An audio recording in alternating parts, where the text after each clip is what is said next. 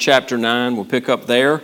In chapter 9, we're going to look at verses 13 through 21. If I'm titling this, this part of it, we're looking at the angels at the river released. That would kind of be the subtitle of this, of this passage. So I'm just going to go back to verse 12. I want to read that. I'm going to read through 21 and then we'll, and then we'll begin to, to go through this. Uh, verse 12, chapter 9, verse 12. Uh, one woe is past. Behold, still two more woes are coming after these things.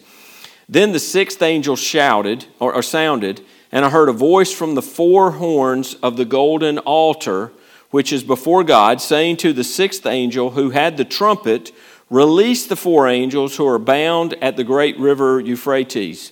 So the four angels who had been prepared for the hour and day and month and year were released to kill a third of mankind. Now the number of the army of the horsemen was 200 million. Uh, I heard the number of them. And thus I saw the, the horses in the vision. Uh, those who sat on them had breastplates of fiery red, hyacinth blue, and sulfur yellow. And the heads of the horses were like the heads of lions, and out of their mouths came fire, smoke, and brimstone. By these three plagues, a third of mankind was killed by the fire and the smoke and the brimstone which came out of their mouths. For their power is in their mouth and in their tails. For their tails are like serpents having heads, and with them they do harm. But the rest of mankind, who were not killed by these plagues, do not repent of the works of their hands, that they should not worship demons and idols of gold, silver, brass, stone, and wood, which can neither see nor hear nor walk. And they, and they do not repent of their murders or their sorceries or their sexual immorality or their thefts. We pick up there when, when uh, verse 13 then the sixth angel shouted and i heard a voice from the uh, four horns of the golden altar which is before god. Now this is the second of the three woes and we saw that there um, uh, we saw in verse 12 one woe was past and now we come to the second woe that was promised in chapter 8 verse 13 uh, which says, And I looked, and I heard an angel flying through the midst of heaven, saying with a loud voice, Woe, woe, woe to the inhabitants of the earth, because of the remaining blast of the trumpet of the three angels who are about to sound. So we see that, and then we come to the second one here. And the voice comes from the altar of incense because the prayers of the saints have gone up to God, asking Him to avenge their blood. In Revelation 6 9, we looked at this several weeks ago, in verse uh, 6 9 through 11 says, When He opened the fifth seal, I saw under the altar, under this altar here, the souls of those who had been slain for the word of God. These are martyrs, these are ones who have died for the word of God and for their testimony which they held. And they cried with a loud voice, saying, How long, O Lord, holy and true, until you judge and avenge your blood on those who dwell on the earth? Then a white robe was given to each one, and it was said of them that they should rest a little while longer until both the number of their fellow servants and their brethren who would be killed as they were was completed. So they, these are the prayers that are coming from the altar. In Revelation 8 3, then another angel having a golden censer, censer came and stood at the altar. He was given much incense that he should offer with it the prayers of all the saints upon the golden altar, altar which was before the Lord. So we see in 6 9, those that were speaking to God, they were, they were praying, they're talking to God right there, asking the Lord, when are you going to avenge our death? When are you going to avenge us? Here in 8 3, we see that this, this, this another angel having this golden censer comes and stood at the altar and with much incense offers that with the prayers of the saints. Have you ever felt like, have you ever wondered, um, are my prayers getting through? Anybody ever wondered that? You, you, you know, sometimes, I, I, you know, I think it always goes back, I'm convinced it's us. It's not the Lord. It, it, it's us. There's something going on in us a lot of times when, when or, or maybe all the time, when we, when we, when we feel those times of dryness in our, it's not that the Lord ever leaves us or abandons us. There's something going on with us. And, and there's some times where there's a dryness, and we just have to be diligent to continue to pray. But we see right here the prayers of all the saints are being offered up with this incense right here at the altar that is right there in God's presence. And I don't, I don't pretend to know what that that means. Does that mean every prayer by every believer that's ever been prayed for all time is, is a part of that? It very well could be. It could be there are specific prayers there, but I know this those prayers, the prayers of all the saints, so all the saints would include us tonight. That says our prayers go before the Lord. And he, he hears our prayers. And I believe he hears them. He hears them when we pray them, but they're also there at this time that this future history that we're reading. I mean, that's what this is, right? We're reading future history. There'll be a time when this will not be prophecy, it'll be history. And uh, but those, all, those prayers are going are to go up. So the answer to that question is this Does he hear our prayers? Absolutely. Amen. Absolutely. Every prayer. Every prayer we ever pray, he hears those. Verse 14 saying to the sixth angel who had the trumpet, Release the four angels who are bound in the great river Euphrates. And you remember back in chapter 7, we saw in chapter 7 that they were, they were, they were, um, they were bound, they were hindered. Go back to just flip back to chapter 7. We'll read the first three verses right there. After these things, I saw four angels standing at the four corners of the earth, holding the four winds of the earth, that the wind should not blow on the earth, on the sea, or on any tree. Then I saw another angel. Remember, we talked about this being the fifth angel. It wasn't one of the four, it was a fifth angel, here, another angel ascending from the east, having the seal of the living God. And he cried with a loud voice to the four angels to whom it was granted to harm the earth and the sea saying, Do not harm the earth, the sea, or the trees till we have sealed the servants of God on their foreheads. So they have been hindered. Those four angels have been hindered. And we see again here, so these four angels, and um, they, they, they're, uh, they've been restrained by command. And here we see the four angels. And some would, some would say that, uh, I read this in, in preparation, that they were undoubtedly fallen angels. I'm not, I'm not completely sure. I'm not going to. Um, I, am not going to tell you that those are not angels sent by God. That they're they're. Uh, I'm not going to tell you that I believe that they're fallen angels. I'm not sure what they are. I think it would be very clear for the Scripture not to not call them an angel if they were fallen. I don't see in Scripture fallen angels being called angels, so I'm not sure. But they're commanded. There's a command here that they be released. And so that's what's going on here in verse 14. And so the Euphrates River is, is, is, this, great, this great river Euphrates. They're bound at that great river. And there's some scriptures you can go back. I should have wrote, wrote those references down, but there's some references we see in Scripture where, where uh, these fallen angels are bound, they are held. And uh, there's going to be a day they'll be released, and, and this may be part of that. But the Euphrates River has always held a, a notable place in history. It, it, it, you know, it flowed from Eden. And so when we look at the very beginning of our history, we, we see, the, guard, uh, we see the, the river Euphrates, and it's going to figure in the events that will be the climax of history. If you look over in chapter 16, verse 12, you can read there. You're going to see Euphrates is, is right in the midst of all that. Babylon is right there and uh, it's situated there on the on the Euphrates River. You, you, see there in Revelation 17 and 18 with the uprising of Babylon, the the coming basically the phoenix as it comes back up into a, a position of great power. And we studied that months ago as we got started in this, looking at Babylon and and its place in future in future uh, to come. So the Euphrates River is right there. It's an important part of so much of what's going on. That whole area right there of the promised land, the Holy Land of Israel, and all the way over to the Euphrates, which is really the boundary of what will be Israel. That is the rightful land that was given all the way over to the Euphrates. So uh, all of that is a part of, of rightful property of Israel. 15, verse 15. So the four angels who had been prepared for the hour and day and month and year were released to kill a third of mankind. Now, again, there's different takes on uh, every, really almost everything you read in Revelation. You're going to find somebody who has a different take from somebody else.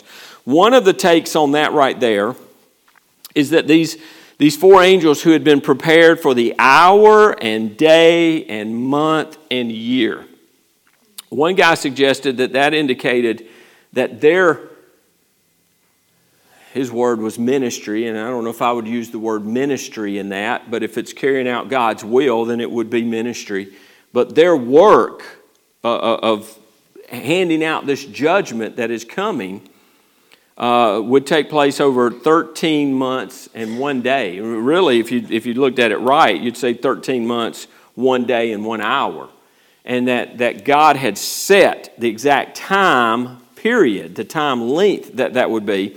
Others uh, more often speculate this. They say that these angels uh, being prepared for precisely, or had been prepared for this precise moment, because it, it, was, it was to the hour and the day and the month and the year. God had prepared that ahead of time. Now we know that. We know that. God, God, we don't know. He's revealed this so much of this stuff to us, but we don't have it on a calendar. The Lord knows the exact moment.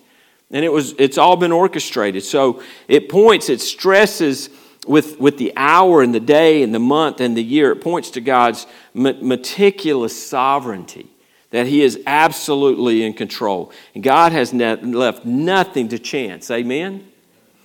Uh, these events are depicted as taking place exactly when God has appointed them to take place. That's what he's saying.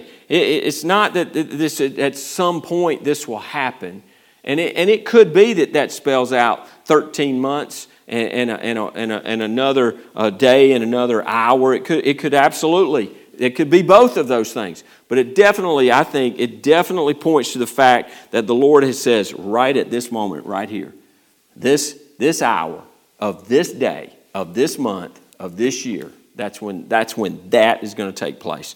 And we don't know when that is, but the Lord does.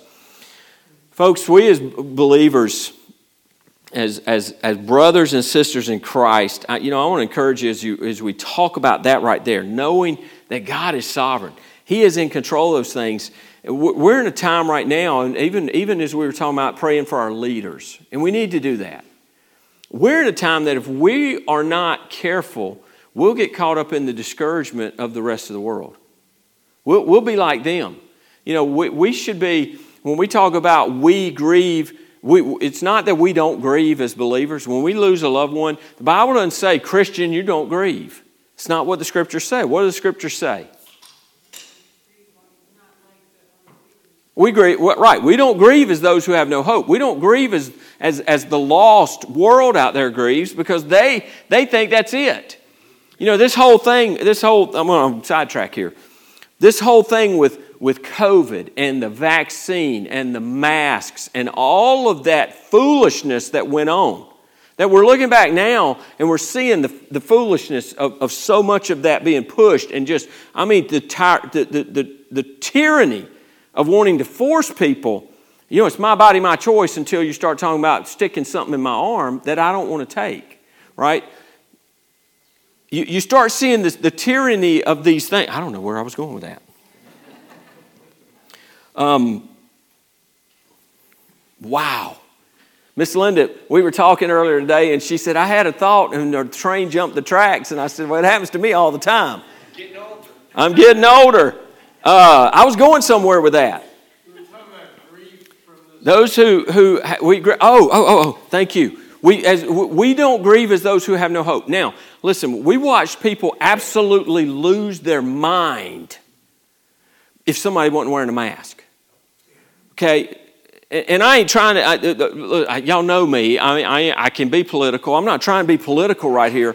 I, I, we've said all along Facts, faith and facts over fear. We're not going to live in fear. We're going to look at, we're going to walk by faith. We're going to walk in facts. We're not going to walk in fear.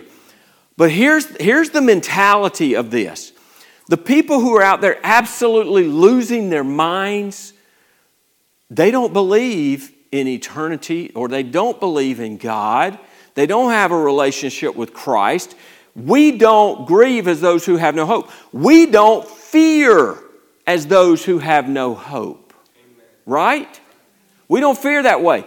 But if you think about it, someone who believes all I have is this life, if that's what they believe, they're, scared, they're absolutely scared to death. And, and if you can jab me with something and it'll keep me from getting sick, then they're going to do that.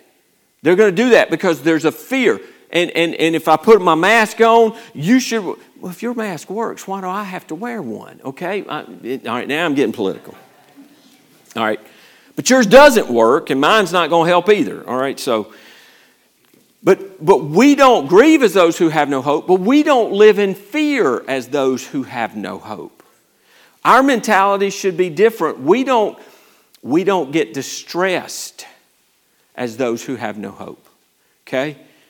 My, my 401k is now a 201k. Okay? it, it, it ain't doing real good. But you know what I'm not going to do? God knows the hour, the day, the month, and the year. And if He's sovereign over that, you know what He's also sovereign over? My 401k. And He may be saying, hey, look, bonehead, you're not going to need it anyway. If somebody else is going to spend it, somebody else is going to have it. Uh, we're going to get you, we're going to rapture you out of here. Y'all are going, I, I, don't, I don't know. I'm trying to be smart. I'm trying to prepare. I, I, I, you know, right now I'm going to be eating a lot of rice in retirement. That's if, if I ever get there, it's going to be rice and beans. But I'm working toward getting to beanie weenies, a little meat in there, you know, working on that. But here, here's the deal: we don't we don't stress this, right? We shouldn't. If if we believe that God is sovereign and God is sovereign, then He's sovereign over everything in my life. He knows what's going on in my life. Now, I still live by biblical principles. I should still do the things Scripture tells me to do. I should prepare for the future, but I don't hoard and, and, and you know, I don't go to the grocery store and buy 15 cases of toilet paper and so that y'all don't have any. You know, we, we shouldn't live that way. But we, we, we live scripturally, we live by the book. And it's not just that we live uh, saying we believe the book, we live by what the book teaches. Amen? That's what we should be doing. Um, so, whatever uncertainties there are, they're not for us. I mean, I'm not going, I'm not going to let that, I'm not going to live in fear of that. And I'll be honest, there's times where you know, my, my 401k at the, at the start of the year was a 402, 3K, you know? And then it, then it dropped back down. And there's times you look at that and you go, oh, man. But I'm just, then you got to refocus, Thomas, right? You got to refocus and go back. God's in control of this. I'm not going to sweat these things. I'm not going to sweat the stuff that doesn't matter. Um, Georgia won a big football game Saturday. They did. They won big. They won big. It would not be an overreaction to say they ought to be the number one team in the country, but I digress. Um, I, I love it because Georgia, Georgia will lose, and everybody gives me grief when they lose. Listen, I grew up being a Georgia fan, so I've been, I'm used to losing. That doesn't bother me. But, but here's what I can tell you it's a ball game. Ain't nobody going to heaven and ain't nobody going to hell based on a football game. So it's just a football game. And there are folks that just take that so serious, they get so caught up in that. I don't. I'm not going to. I'm going to enjoy it. I, I love to watch college football. I enjoy it. But my life don't revolve around that. And if Georgia gets beat Saturday by this little old podunk team they're playing, if they get beat, I'm not going to come in here going, oh, it's so bad. I'm going to go, ha, ah, it doesn't matter because it's a football game. Amen? Amen? So we need to respond to these things in the ways that reflect our knowledge that God is in total control. Everything in our life. If we lose our job, amen, God's in control. If you lose your job because you take a stand because of your convictions, God's in control. Stand for what is right. Stand for the Lord. Let Him fight your battles. Amen? So we need to trust Him. And we need to trust Him in a way that shows we believe He's sovereign and He's in control.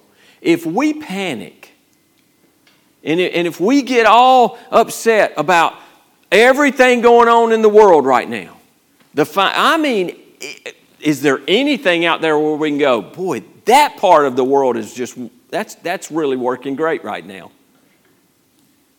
Maybe, maybe um, maybe the gospel going forward. Because what we don't see is the gospel is going forward, and God is working in, our, in this world. He is working, and He is bringing people to faith in, in, in, into faith in Him. Um, but, folks, as, as we go out, we need to model that we believe that. And we live by that. Amen? Live like, let's live like we believe He has a plan that will be accomplished. Because, folks, He has a plan that will be accomplished. We don't, we don't, we don't know. That's why we're studying this. There's a lot that we don't know about, even what's coming. But we do know a lot of things, and we know that He has a plan, and His plan will be accomplished. Uh, it's the old, uh, how many of you have ever heard the cathedrals? I mean, that's it? Five of you? The cathedrals. You ever heard the Southern Gospel group, the cathedrals? You've heard them? They, I think they had a, a song that was, uh, uh that I read the back of the book, and we win. That's the song. I read the back of the book and we win. That's all you get. Um, so let's be confident that. Let's be confident uh, that he, he has sealed us. See, if you have a relationship, personal relationship with Christ, then you've been sealed by His Holy Spirit. You've been sealed. And, and so we're protected from His wrath. He is our shepherd. He will care for us better than than, than money ever could.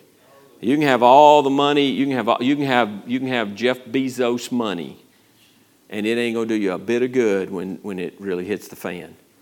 Amen? Amen? I wouldn't trade places with those guys for anything. For all their money, I wouldn't, I wouldn't do it. So let, let's live out. Let's live that that way. Let's model that for those around us. You, you want to talk about a powerful testimony talking about living different, when we live different in that way, in the confidence that we have in Christ. That's, that's powerful. Amen? Amen? Amen? Amen. All right, so we see here these, these four angels, and they're released. And it's their task to slay one third of the earth's population. Now, if we go back to chapter 6, verse 8, we read this. So I looked, and behold, a pale horse, and the name of him who sat on it was Death and Hades followed after, uh, with him. And power was given to them over a fourth of the earth to kill with sword, with hunger, with death, and by the beast of the earth. Um, so we see in Revelation 6 8 here, the pale horse, one fourth of the people were slain, right? So we talked about today's population. Now we don't know, we don't know when the when the, the rapture is going to come. We don't know what the world population is going to be at this point. But right now we're just under eight billion people on the face of the earth. It's about seven, almost uh, seven point nine something. We're, we're quickly approaching 8 billion people. So, at today's numbers, then in 6 8 there, when death came, there was a fourth of them slain. That's 2 billion people, right? 2 billion people gone. We're down to 6 billion on the earth. Uh, that left three fourths for the judgment to come. And then, then these angels had destroyed another third, so that would have been another 2 billion people. So we're now at four, we're down to 4 billion people that are alive on the face of the earth at this point. Uh, so half of the world's population in today's numbers. Folks, think about that.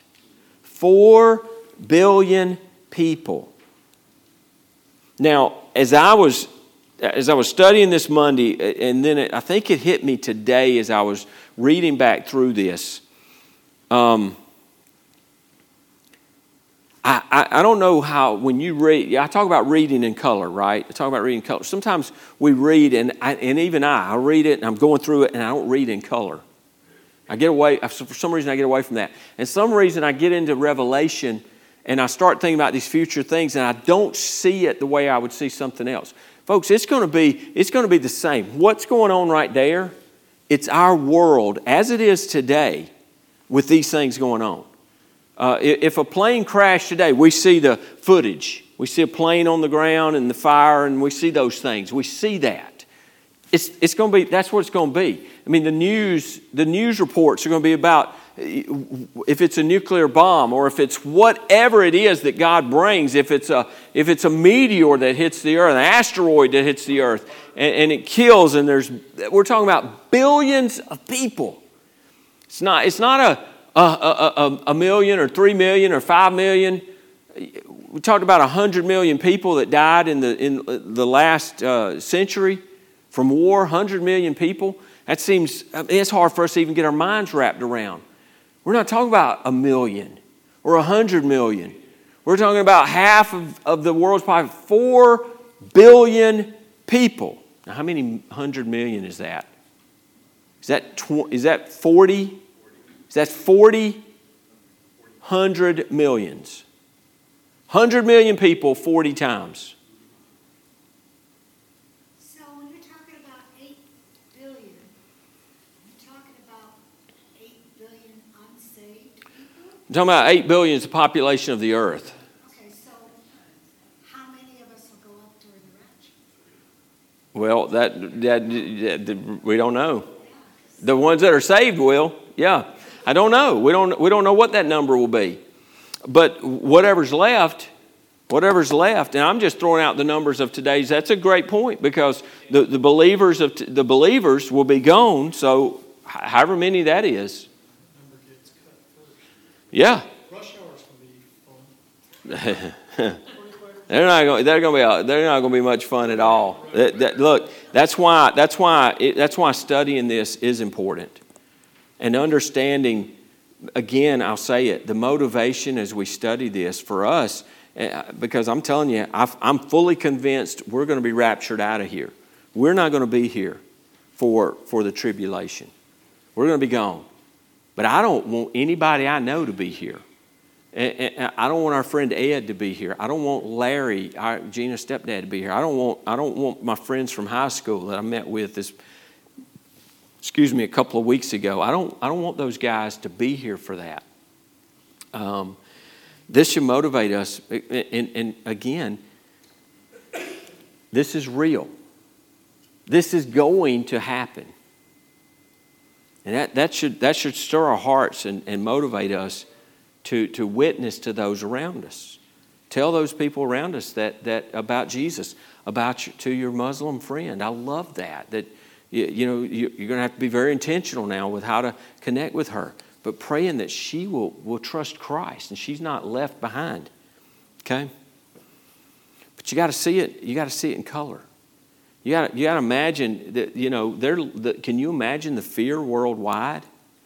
Two billion people were already dead now this, this, this event here happens and there's another 2 billion that are dead half the earth's population in just a short period of time are gone.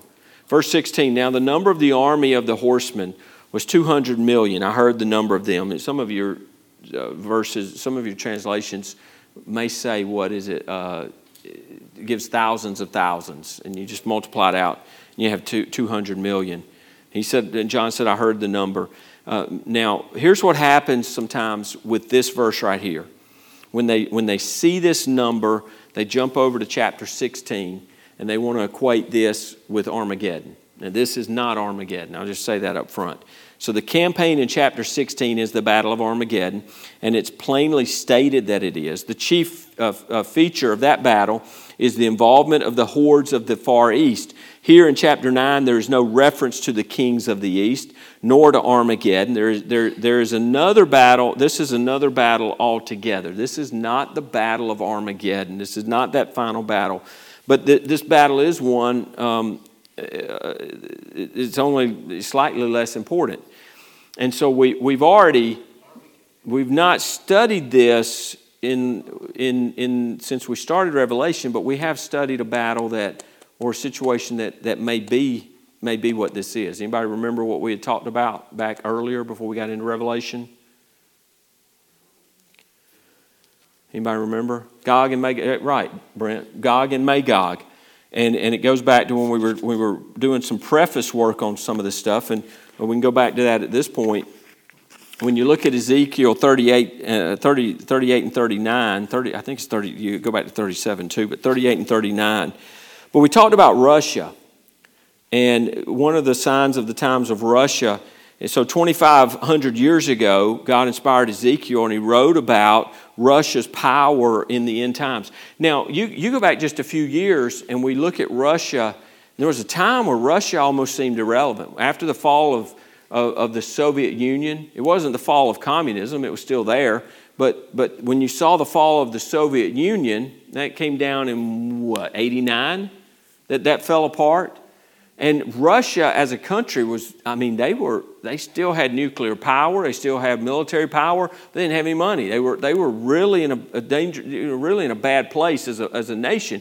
But we look at them now and we see them different. Now, they still may not be in great financial situation, but we know from, from what we know of Scripture, they're going to make a, a rise again in the end times, and they're going to be re- very, very relevant. And we look at this Russian aggression, and there's in, in Ezekiel uh, uh, 38, chapter 38 and 39, we see where they come against Israel. And when you're talking about 200 million soldiers, do you find that hard to put your mind around that many, too many, that many soldiers? It could be, but they may not. The, the point was that the number of the 200 million may not be that they're all on the battlefield. And it may not be that there, it could be a total of all the, the militaries combined. And if we go back to looking at that, when we talked about Russia and the coalition that would be put together of, of, of, of Gog there, and that, that Russian alliance and the nations that are listed in Ezekiel, uh, if we go through those, we have uh, Magog, which, which some would say is the homeland of the stands, where, where they, uh, Magog went and, and uh, settled around the Caspian Sea and the Dead Sea.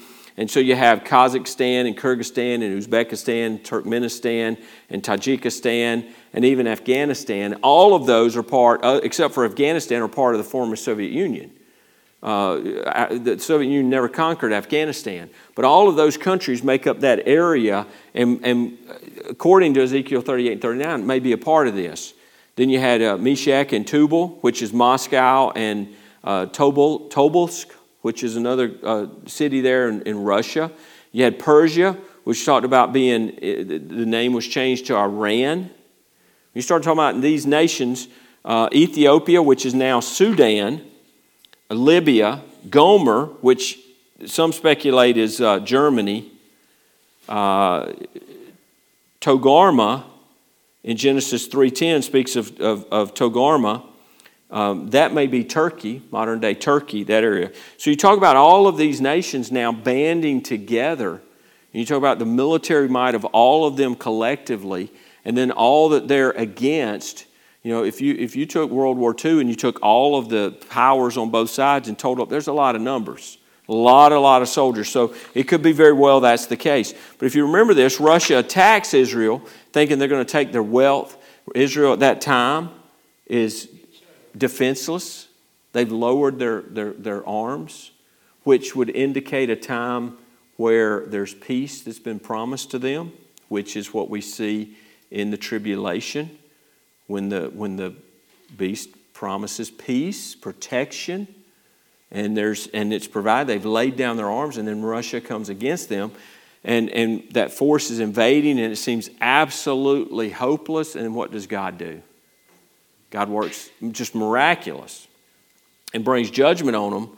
And it's another miraculous victory. We've talked about, we talked about, I, I remember as we were studying this, looking at the, some, of the, the, some of the times in history when uh, they, were, they were protective. I think about the Six Day War. You know, you do not want to be on the side going against Israel. You just don't. You don't want to go against them. But God works a supernatural thing there, and Russia is annihilated. I mean, it says they even go back, and their homeland is, is in disarray. Perhaps there's been nuclear bombs that have gone off, uh, whatever. There's, the aftermath is just unbelievable. The dead, the number of dead. And, and in there we looked at it was seven months, seven months for Israel uh, to bury all the dead and to cleanse the land. Seven months. So that may be the battle that we're looking at right here with these 200, 200 million uh, soldiers. Verse 17. Let's see. Okay, verse 17. And thus I saw the horses in the vision. Those who sat on them had breastplates of fiery red, hyacinth blue, and sulfur yellow. And the heads of the horses were like the heads of lions, and out of their mouths came fire, smoke, and brimstone. Now, I'm not going to speculate. I don't know what the fire and the smoke and the brimstone are. Could it be, it could be military might, It could be as the word that's used here, plagues, which is, it, there's several words for plague. It could be a strike. It could be uh, the turmoil that's going on. But there, these three things, this, verse 18, by these three plagues, a third of mankind was killed by the fire and the smoke and the brimstone which came out of their mouths. For their power is in their mouth and in their tails, for their tails are like serpents having heads, and with them they do harm. Now, this is an army. And I mean, Brent, I see the look on your face is like, what, what are we looking at here? Uh, I don't know what we're looking at here. I, I don't, I, and, and I don't read a whole lot of folks really speculating. Some would speculate about it being some type of a military warfare type of thing. Um, but it's, but it's an army, and it may be a demonic army. But there's an army here. Maybe it is the Russian army, but there's, there's this description of the fire and the smoke and the brimstone. Again, we talked about the, the, the battle with Russia. There's, there's that battle that's going on right there in Russia. That doesn't, that doesn't ex- explain 2 billion people worldwide dying right there. So there's more to it than just that battle that we see in Ezekiel 38 and 39. So there's other things that are going on. And the scriptures use the word plague, and we understand plague. We understand that maybe more now than we ever have in our lifetime. But through fire and smoke and brimstone, whatever those are, this army, there's two billion people that will die as a result of that. Now, Patrick, when you talked last week, you talked about the, the in the first verses here, those first verses looking at the locust that came out, right? Y'all were looking at the locust. So there's a movement. If you, if you look in Deuteronomy 28, there was a plague of locusts. Then when you, you get to verse, uh, uh, that's in verse 38. Then when you, in, in Deuteronomy 28, verse 38, you see a plague of locusts. And then you read in verses 49 through 68, you see of a human army that fight. So there's a, there's a picture there of the locust that come preceding an army. It's almost like God given a vision of that beforehand. The same thing seems to happen in Joel, where the locusts come in Joel chapter 1, and then Joel chapter 2 describes an army that comes. So these judgments are a type of what happens here in Revelation 9 when we saw the locust in 9, chapter 9, verses 3 through 11, and now we see uh, an army in verses 13 through 19. There's an army here where we saw the locust before. Um, so once released, these angels bring into battle armies of horsemen totaling 200 million soldiers. And this satanic cavalry is not like any other, either in appearance or in the weapons it uses. Again, fire, brimstone, and smoke are their, their chief weapons. They're also have serpent like tails. And so the, the fact is, they're battling, and the front of these, this army is bringing death, but it's not just a matter of death because whatever this is behind them, their tails, whatever this is, is, is tormenting everybody else. It's a, it's a, it's a horrible situation.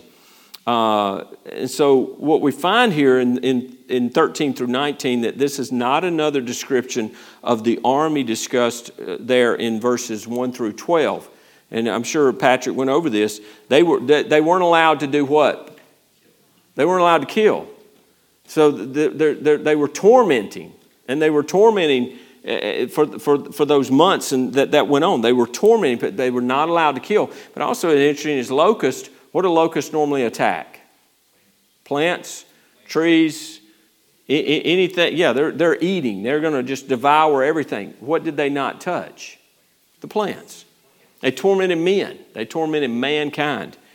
And so this army is, is commissioned to slay one third of mankind, and this is one way that God will answer the prayers of the martyrs in uh, chapter 6, verses 9 through 11. All right, now here's what I want to do I'm going to stop right there and I want to, I'm going to wrap up those last, those last part of that verse next week. But here's what I want to do tonight. I just I feel like we need to do this. So we haven't done this in a while.